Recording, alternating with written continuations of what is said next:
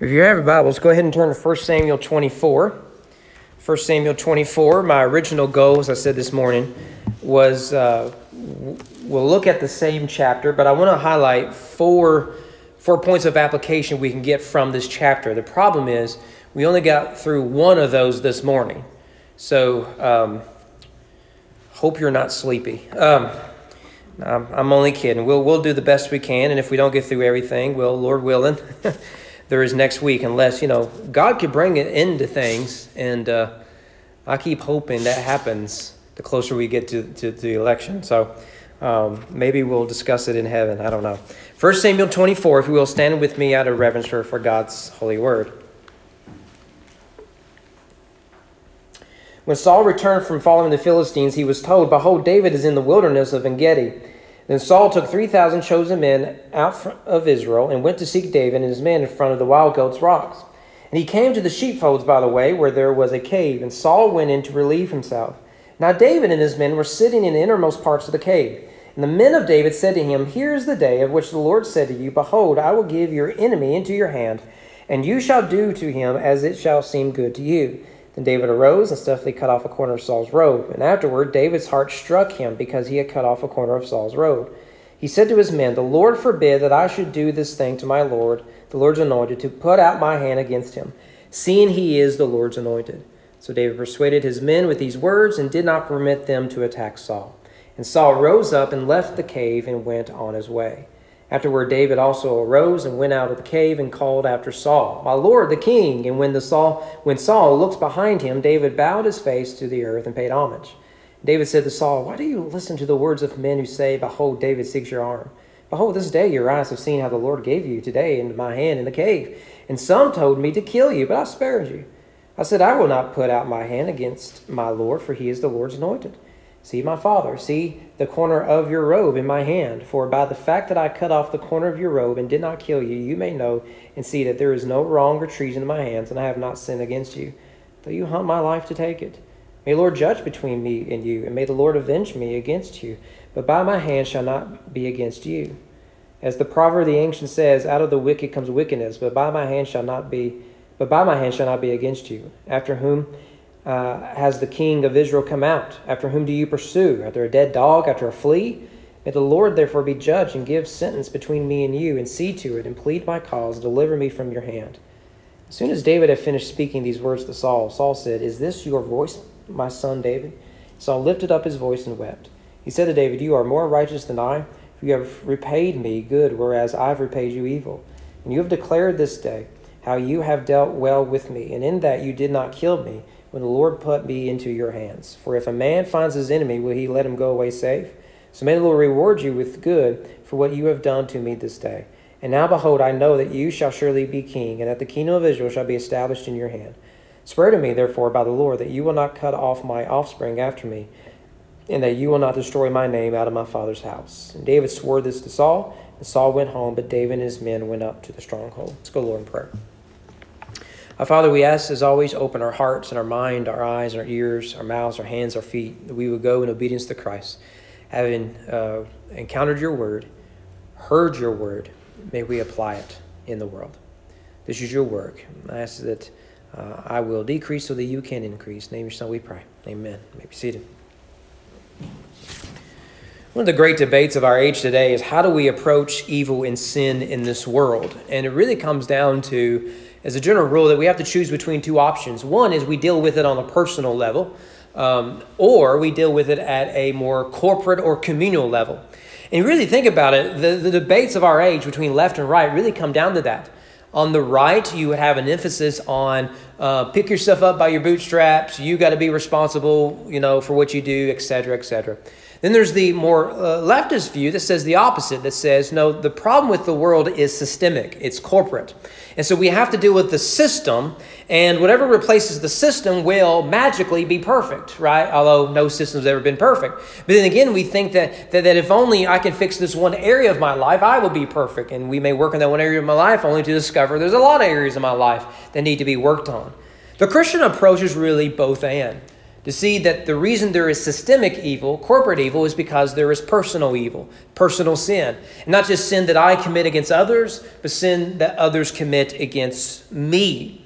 Well, when we come to this text, we are seeing that very issue uh, coming at the forefront. Here we are seeing where one who is victimized by sin, dealing with not just the one who is oppressing him, but the entire system that is targeting him we have here a Christian response to evil, sin, and suffering. This morning we, we saw that David had to learn to trust God's timing. That's, that's really a, a difficult issue. Again, in our age, we believe that if something is bad, I can fix it today. That's the American way, right? I can just go ahead and fix it right now. Uh, but David must learn that in God's timing, God's promises will be realized. The second point of application we need to see from this text is that vengeance is God's. What makes the story so difficult, to me at least, and I suspect to we, is that deep down, you and I disagree with David. Let's be honest. Maybe we've watched too much action films, but if you had the opportunity that David had, wouldn't you take it? I mean, just think about the, the sort of things we do uh, just to save 10 cents at a store. The things we, we will do to each other just to get ahead in our career. The things that we will do to each other for this or that reason. And so, what we have here in the forefront of this narrative is this contrast between revenge on the one hand and vengeance on the other. And if we allow ourselves, we will uh, uh, synchronize the two, thinking that revenge is vengeance, that revenge is justice. One of the things I do like about all the superhero stories that we are overwhelmed with is how front and center this issue is. Is revenge justice? Is revenge vengeance? And, and throughout many of these stories, there is a clear line. Now, they may disagree what that line is, but there is a clear line between justice and simple malice. Society cannot function when we cross from justice and malice. Let's be honest, that's where our society is right now. If you fit in the right people group, then it is it, that so the act of malice is confused with justice rather than a more standard equality under the law. Well, David must learn that vengeance, even when his enemy is vulnerable and, and able to strike down, is still the Lord's. A couple of things we need to learn here about vengeance. The first thing is that vengeance is God's responsibility. Vengeance is God's responsibility. You, you can read the Bible, and over and over again, this issue pops up. It does so here in narrative form, but in other areas, it's very direct. For example, uh, uh, Romans 12, beloved, never avenge yourselves, that's revenge, but leave it to the wrath of God, for it is written, Vengeance is mine, I will repay, says the Lord. Just pause there for a minute and consider. Once you reject the wrath of God, you become the wrath of God. If you do not trust in God's wrath that vengeance will be carried out in this life or the next, then the only hope you have is for you to carry out such vengeance. Without the wrath of God, there's a lot of evil and revenge in the world. Deuteronomy 32 Vengeance is mine and recompense for the time uh, when their foot shall slip, for the day of their calamity is at hand and their doom comes swiftly. Don't you just love that, right? Uh, that the, their doom is, is coming. Or Ezekiel 25 I will execute great vengeance on them with wrathful rebukes. Then they will know that I am the Lord when I lay my vengeance upon them. Psalm 94 1. O Lord, God of vengeance, O God of vengeance, shine forth. We don't pray like this, do we? How many of our hymns in our hymn book, you can get it out and look because, you know, I'll probably lose you after this. Just try to find a hymn that sounds like this. We don't sing like this anymore. We'll act like it, though. We do act like it. If I can just get my hands on them, right? But what's the prayer here? Psalm 94 God of vengeance, shine forth. Now, notice the repetition there. Remember in Hebrew, we saw it this morning. In Hebrew, there is no highlighting, there is only repetition for the purpose of emphasis. And so when you see uh, uh, uh, God of vengeance, God of vengeance, this is for emphasis, much as the way we see in Isaiah 6 holy, holy, holy. So vengeance is God's responsibility. It's not my responsibility. Doesn't feel good already? It's not your job to carry out the wrath of God. Isn't that what David demonstrates here? It's not his job. If Saul is under the judgment of God, then let him fall under the judgment of God. This doesn't mean that God doesn't use other people. God's vengeance doesn't mean their house is going to collapse on them, right? I mean, that could happen. I don't know. Uh, I'm not a prophet or a son of a prophet, but it does mean that sometimes God does use uh, other people for, for, for God's judgment. We've actually seen that in the story of David. That means the second thing. If the first thing is true, the second thing must be true. If, if vengeance is God's responsibility, love is our responsibility. Remember what Jesus said in Matthew 5. You've heard that it was said, an eye for an eye and tooth for a tooth. That comes from the Old Testament. But I say to you, do not resist the one who is evil. But, but if anyone slaps you on the right cheek, turn to him the other also. Notice, he takes the word resist. Before he says, if, to not resist someone means to fight back. Now he says, to refuse to resist someone is to turn the other cheek. Now you tell me which one re- requires greater courage? It's to turn the other cheek. Look, if, if, if vengeance is God's, love is my responsibility. So Paul will write in 1 Timothy 5 See that no one repays anyone evil for evil, but always seek to do good to one another and, and to everyone. It's a very simple principle to live by. What happens whenever we, we return evil with evil? First of all, we're probably not defining the word evil very good. It's amazing that if I do the same thing someone did to me, it's because mine was justified, but theirs wasn't. We're not defining evil very good. And what happens when evil uh, uh, is, is, is uh, you repay evil with evil, th- that evil person is not going to repay your evil with more evil. And you've got to up the ante. And it's just a vicious cycle.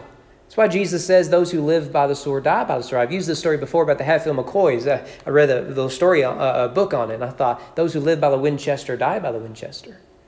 Those who live by people groups will die by people groups. Those who live by politics will die by politics. Those who live by man's salvation will die by man's salvation. Those who, who are driven by violence will die by violence. It is a vicious cycle that never ends. If it is God's responsibility to carry out vengeance, then it is my responsibility to carry out love. It is not my responsibility to revenge. And that leads, thirdly, it is the state's responsibility to carry out justice. Of course, Romans 13 makes this clear for he, that is the government, is God's servant for your good. But if you do wrong, be afraid, for he does not bear the sword in vain. He is the servant of God, an avenger who carries out God's wrath on the wrongdoer. Now, ideally, government punishes bad people and protects good people. It doesn't always do that. Uh, government is imperfect because it's run by imperfect people. And so every system is imperfect because it's made up of imperfect human beings. But with that said, the function of government is to carry out God's sword. Now, that is at the very least a reference to uh, uh, criminal punishment. I, I, think it's reference to capital punishment, honestly. But, but at the very least, the idea is that the government uh, must intercede in matters of criminality and justice. Because if you don't have that system, what happens? You, you did me wrong, now I'm going to do you wrong. And whoever wins in the end, uh, wins in the end, right? Um, and, and that is a broken, terrible system. That's the Viking system, isn't it? Right? So, so if you go steal gold from these people over there, right? And, and your neighbor steals gold from you, isn't he just engaging in the system that got you all the gold to begin with? It's a vicious cycle. Now, what we need is a third party one commissioned by God to carry this out. This is this is part of the American system. It doesn't matter how angry you are, how bitter you are, you cannot avenge uh, any crime committed against you. Because when you do that, now you are guilty of a crime. We understand it is the state's responsibility. This is why when you stand uh, in, uh, at a court, it is Mr. Smith against the people, right? Um, and and uh, for, for that very, very reason. Thirdly, actually, I think it's fourthly. My numbers aren't right. I went to public high school in Owen County. Um, hate is a heavy burden to carry. Leviticus 19:18. You shall not take vengeance or bear a grudge against the sons of your own people, but you shall love your neighbor as yourself. I am the Lord. Isn't that freeing? Look, if, if you believe that vengeance is your responsibility, you will live your life with the burden of hate, and that is a burden too heavy for any man or woman to carry. In fact, isn't that what David confesses here? He, he makes that very clear. Go, go down to verse 12 to, to 15. May the Lord judge between me and you. May the Lord avenge me against you, but my hand shall not be against you. As the proverb of the ancient says, out of the wicked comes wickedness, My hand shall not be against you. After whom has the king of Israel come out? After whom do you pursue? After a dead dog, a flea? May the Lord therefore be judge and give sentence between me and you, and see to it and plead my cause and deliver me from your hand. He says, Look, I will not choose hatred. Because what would motivate me to end your life is not justice, it is hatred. And that is a burden too great for any man to carry. I choose grace. I think Alistair Begg's take on this scene is quite helpful, so I'm just going to steal it from him and take credit for it. He says, David was Saul's enemy, but Saul was not David's enemy. I love that. That is so practical. Look, you cannot control what people think of you, but you can control how you treat other people. The burden of hate is great for any of us to bear. It is a burden that you and I do not need and must not carry. And that leads to the second point, or the third one, whatever one we're on um, between this morning and this evening. If, if vengeance is God's responsibility, then we need to learn that mercy triumphs over hate. Mercy triumphs over hate. In verses 3 to 7, um, Saul, or David is sparing David's life. And again, that, that question, like, would we do that? I mean, we are um, quite rough when it comes to small, insignificant things. I mentioned earlier the uh, save 10 cents on a can of beans or to get that, that, that promotion or to not have to pay so much in taxes um, or to beat our political opponent, whatever it is, we can be pretty vicious. But then put yourself in David's shoes. Had David done this, he would have been praised. Not only would he have been praised by his men who were following him through a lot of thick and thin. But he would have received the throne and people would have loved him. David is the popular politician running for office, not Saul. So who would have cared what happened to Saul? Everyone wanted David to be on the throne. David doesn't choose to be popular, he chooses to be holy. And so in verses 8 to 15, David lays out his reasoning for why he didn't kill Saul. And the reason really comes down he chose mercy over hate. Let's see how he articulates this. First of all, David shows respect even when respect had been lost. Uh, notice the titles that David gives Saul. In verse 8, he calls him my Lord, and then he calls him my King. In verse 10, he refers to him on multiple occasions to Saul's face and behind Saul's back. He describes him as the Lord's anointed, Yahweh's anointed. Now remember, David is the anointed one. But David understands that until God places him on the throne, he will show Saul due respect deserving of the title. After all, David is going to expect the same from everyone else when he has the throne. In verse 11, he refers to him even as my father. Now, obviously, he's not his literal father, right? Um, but that is a title of endearment and love. Uh, he refers to him as my father. And notice the acts of respect he shows him. In verse 8, it says, David bowed his face to the earth. Now, now, maybe I just don't understand the customs well enough, but I would think that if, if you just turn down the opportunity to behead the guy, and then when you see him face to face a few minutes later, and the first thing you do is bow your head towards him, and he is still armed, you're putting yourself at risk. He paid homage, it says there in verse 8. Notice also, he didn't raise his voice. He doesn't taunt the man. He doesn't rant against Saul on social media.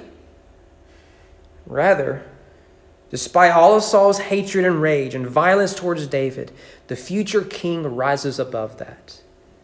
It is not brave to shout, the foam at the mouth, or the burn down private businesses. True bravery is to face an opponent in the face and show mercy. This has always been the story of Christianity, isn't it? That though we may have the opportunity to rage and to foam and to fight, we choose grace because God, in His grace, has done the same for us. It's not only does He show respect, but David reasons with Saul. We, we see that, and particularly in, in verses 10 and 11. Notice he says there, Behold, this day your eyes have seen how the Lord gave you today into my hand in the cave, and some told me to kill you, but I spared you. I said, I will not put out my hand against my Lord, for he is the Lord's anointed. See my father? He is reasoning with him. And you see, even before that, he, he asks, in verse 9, why do you listen to the words of men who say, Behold, David seeks your harm? Now, on the one hand, we need to say you cannot reason and, and give nuance to hate. If you don't believe me, um, grab a little, it's a little rectangular thing called a remote. And you hit the power button and pick a channel. And what you'll find is you cannot reason or offer nuance in a world of hate. Try it sometime, and you'll realize just how impossible it is.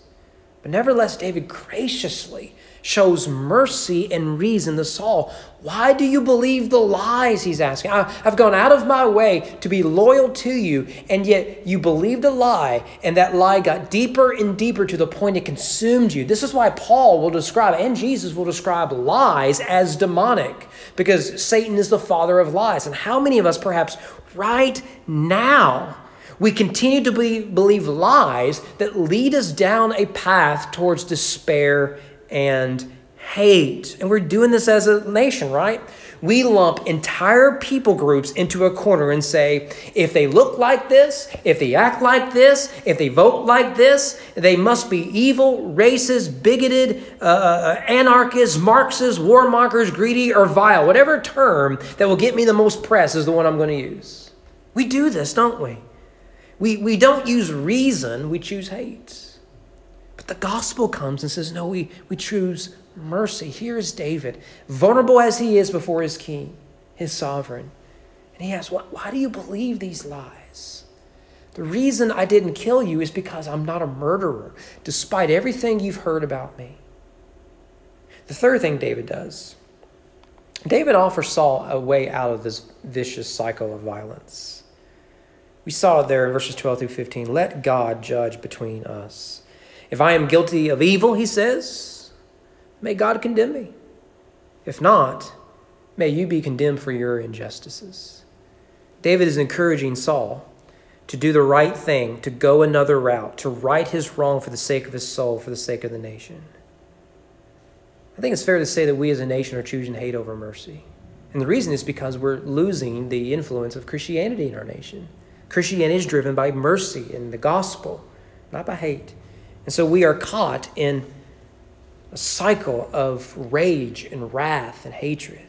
We talk a lot about the Hatfield McCoy uh, feud in Kentucky during uh, Reconstruction, but that wasn't the only family feuds going on in Kentucky. There, there were dozens of them around that time. Uh, one of them worth highlighting, I don't know if I've mentioned this before, it was called the Hills Evans feud. It consumed Garrard County, and it began in antebellum era of 1850s, intensified during the Civil War, and finally concluded in 1877. Now, the way historians usually describe it is that it ended in 1877 not because there was peace, but because there was no one else to kill. And so the feud came to an end. And that is the problem with choosing hate over mercy. Eventually, there was no one left to hate, or we're, or we don't survive it. How many people do we need to push out of our lives before we realize that this isn't working? How much longer will we choose partisan politics over love before we realize that we are being torn apart? How many more hours in front of a television screen believing every lie in our own chosen echo chambers before we realized we are contributing to the problem ourselves? And more cities need to burn. Innocents need to die before we choose mercy over hatred. That's why we need repentance more than partisan politics. I mean, notice down in verses 21 to 22 that even Saul's cold, hate filled heart sees David as a man of mercy and grace. Swear to me, therefore, the Lord, that you will not cut off my offspring after me. You will not destroy my name out of my father's house. And David swore this to Saul. Like Saul knows, you indeed are a man of mercy. Wouldn't it be nice if the culture saw the church as a community of mercy? It doesn't see us that way right now, does it? Certainly not in an election year. I had just one more thing about this text, and I know we're moving fast. And that is that repentance transforms. We're seeing this with Saul, aren't we? Repentance transforms. After the experience in the cave, David confronts Saul and confesses to him his wrongdoing without demanding Saul repent first. I think that's what's worth pointing out. David uh, confronts Saul, confessing his mistake before he expects Saul to repent to him. Now, Saul's committed a little worse crimes, if you will, right? I mean, I would think once the spear goes, vroom, right? That guy's probably done more evil than you cutting off a piece of his robe. I mean, he has to go shopping now, but some of you all think that that that is a an excuse, right? I mean, yeah, yay. but but so so Saul's more in the evil, but David takes the initiative. It's sort of like one of my pet peeves, right? And and you're driving down the road, and the person will not turn off their their uh, bright lights, right? You're in a rural area. You don't do this in the city because y'all are backwards. But you're out in the rural area, and they will not turn off their brights until you do.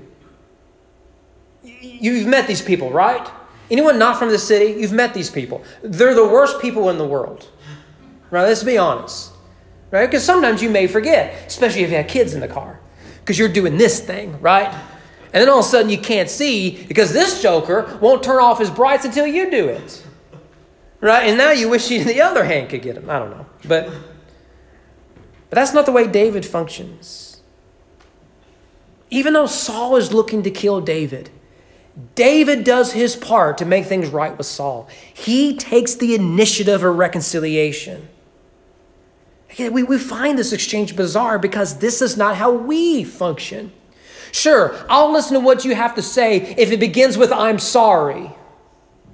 That's not how it works.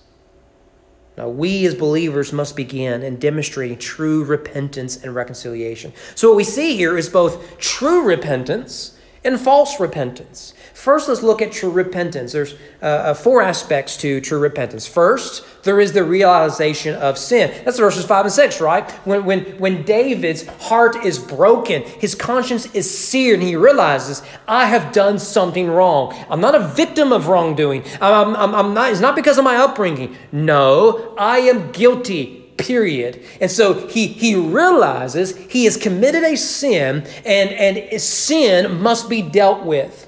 It must be dealt with. Either it will consume us or it will be crucified. But sin must be dealt with. That leads to an honest confession. He, he, he goes out and says, Hey, Saul, you mind if we talk for a minute? Right? And, and Saul is taken aback. Right? He realizes, Where did this guy come from? And, and he says, Look, here's the issue. I almost did something bad. In fact, what I did do was inappropriate. Now, again, pause. What we would do is say, Saul, I think we got to work out our problems. You've tried to kill me multiple times, and I just don't understand what your problem is. I'm going to call the cops. That's not David's response. David realizes he's committed sin, and in that realization leads to him quickly confessing his sin. We do the opposite, don't we? Well, it's just a little oopsie doopsie. But don't worry, I'm going to let it consume me until it pushes this person I claim to love uh, uh, and tears us apart. And then maybe I'll deal with it. Yeah, because that works every time. Now, David is honest and he is quick with his confession. Thirdly, he accepts the consequences of his actions. Here's something a lot of people struggle with is, is, is they think that, well, if I can confess my sin, I don't have to live with the consequences of my sins. And we've seen that with the story of David, haven't we? That is not the way reality works. David knows that now he's, a, he's vulnerable before Saul. And Saul can, by law, have him executed for this rebellious acts. But he also knows that he has sinned against God and he must make it right. And that leads to the fourth thing that true repentance does, and that is it changes our behavior. Repentance should not be confused with an apology. Apology may be part of the act of repentance. After all, we saw that with confession. Saul, I have sinned against you. Right? That is part of what apology is. is. But it's more than just a mere apology. It is the transformation of the soul. David understands that repentance is the primary step towards transformation and reconciliation. What we typically do is we'll say is, look, I said I'm sorry. What else you want from me? Well, by your attitude, I can tell you, ain't much has changed about you, hoss, because now you probably got to confess the sin of what that just was. No, but repentance transforms behavior. I am different because I've been confronted with my sin, I've dealt with my sin, and I reject my sin. You will either be consumed by your sin or you will crucify your sin. We must make the choice. Well, if David demonstrates what true repentance looks like, Saul demonstrates what false repentance looks like, which is basically what we do every day, if we're lucky. The first thing that Saul gets wrong is he thinks that reg- he chooses regret, not transformation. He chooses regret over transformation. That's 16, verse 22, isn't it? Saul apologizes to David for his hatred, but he doesn't stop hunting David down. In fact, if you go over to chapter 26, verse 1 and 2, this may be helpful to see. So if you think the story of David is going to change, it ain't gonna for a few more chapters. Chapter 26, verse 1 and 2. Then the Ziphites, you remember those cats in chapter 23, came to Saul at Gibeah, saying, Is not David hiding himself on the hills of Hachilah, which is on the east of Jeshimon? So Saul arose, went down to the wilderness of Ziph, and 3,000 chosen men of Israel to seek David in the wilderness of Ziph. Does that story sound familiar? Yeah, because regret ain't transformation. Regret ain't repentance. Regret may play a role in the step towards repentance, but mere regret isn't repentance. So, Saul here, what is he regretting? He got caught. And they're right, young men and women, right? You, you know, teenagers, like every parent says, You're not sorry for what you did, you're sorry you got caught. Because let me tell you, when I was a kid and a teenager, that was me. Right? It wasn't until I was in college that I finally revealed to my parents some of the things I'd done because I thought then I could outrun them. So, so right, oh, I wasn't as scared, right? Because by then they're like, huh, no wonder you didn't tell us because we would have just flipped our lids, right? But this is regret, it isn't repentance. Regret, rooted in divine conviction, is the first step towards repentance, but it isn't enough. Unless we allow God to change us, then it isn't biblical sorrow, it isn't biblical repentance. And that leads to the second point. The problem with Saul here, he buys into worldly sorrow. In 2, 2 Corinthians uh, chapter 7, I didn't put it up there. Paul differentiates between godly and worldly sorrow. He says, For godly grief, Charlie Brown, uh, produces a repentance that leads to salvation without regret, whereas worldly grief produces death. And here's the issue what is the difference between worldly and godly sorrow? Well, let us look at worldly sorrow to help us. Worldly sorrow, first of all, is horizontal. More than likely, our sorrow is again related to getting caught rather than being wrong. Because think about it every wrong we've done, God knows about it. And chances are you and I don't care. But the second mom finds out, the second the boss discovers it, the second that that tweet gets out in public, then all of a sudden we start to feel guilty. That's a horizontal sorrow. It's horizontal. David will later, at the Bathsheba account, remember what he says? Only against you have I sinned. Now, that's not true, is it? There's a guy named Uriah who's been buried because of David's sin. There's a child who died in infancy because of David's sin. There's mass confusion within the household of David because of his sin. But David understands, first and foremost, godly sorrow is, first of all, vertical before it is horizontal. It isn't so much that I've sinned against them. I first sinned against God. And because I didn't love him, I didn't love my neighbor. Worldly sorrow is horizontal. Secondly, worldly sorrow is emotional. It is emotional, we should say, but not spiritual. And unfortunately, today we think those are the same things. If I feel like I can score a touchdown for Jesus, I must be a good Christian. And then you get home from youth camp and you realize you ain't going to score no touchdowns for Jesus. Why? Because we equate emotion with spirituality. That is not what we have. Yes, the, the, the gospel affects our affections, our, our emotions, but not just exclusively that. Emotions feel impulsive when impulsivity dies down, we're likely to return from, from the trough we left. Like, I just feel really awful what I've done to you, and I just got to deal with it here, right? But then, you know, Act two, three weeks later, you're back in the same spot. Why? Because now your heart's been hardened because you haven't dealt with God with with with uh, repentance in a godly way. Now you just don't care because they wrote something nasty about you on Instagram.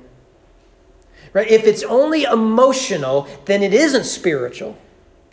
Let the spiritual aspect of repentance affect us emotionally. Yes, there is regret, but there isn't godly sorrow. The third thing about worldly sorrow is that it is passive. It is not serious about crucifying sin, but is content with training sin. Big difference. You don't want to crucify sin, you want to train sin. So the problem isn't the sin, but how it manifests itself. You, you, you, uh, we get this all the time, right? Um, how many public apologies? In the apology, you'll say, look, that's just not the real me.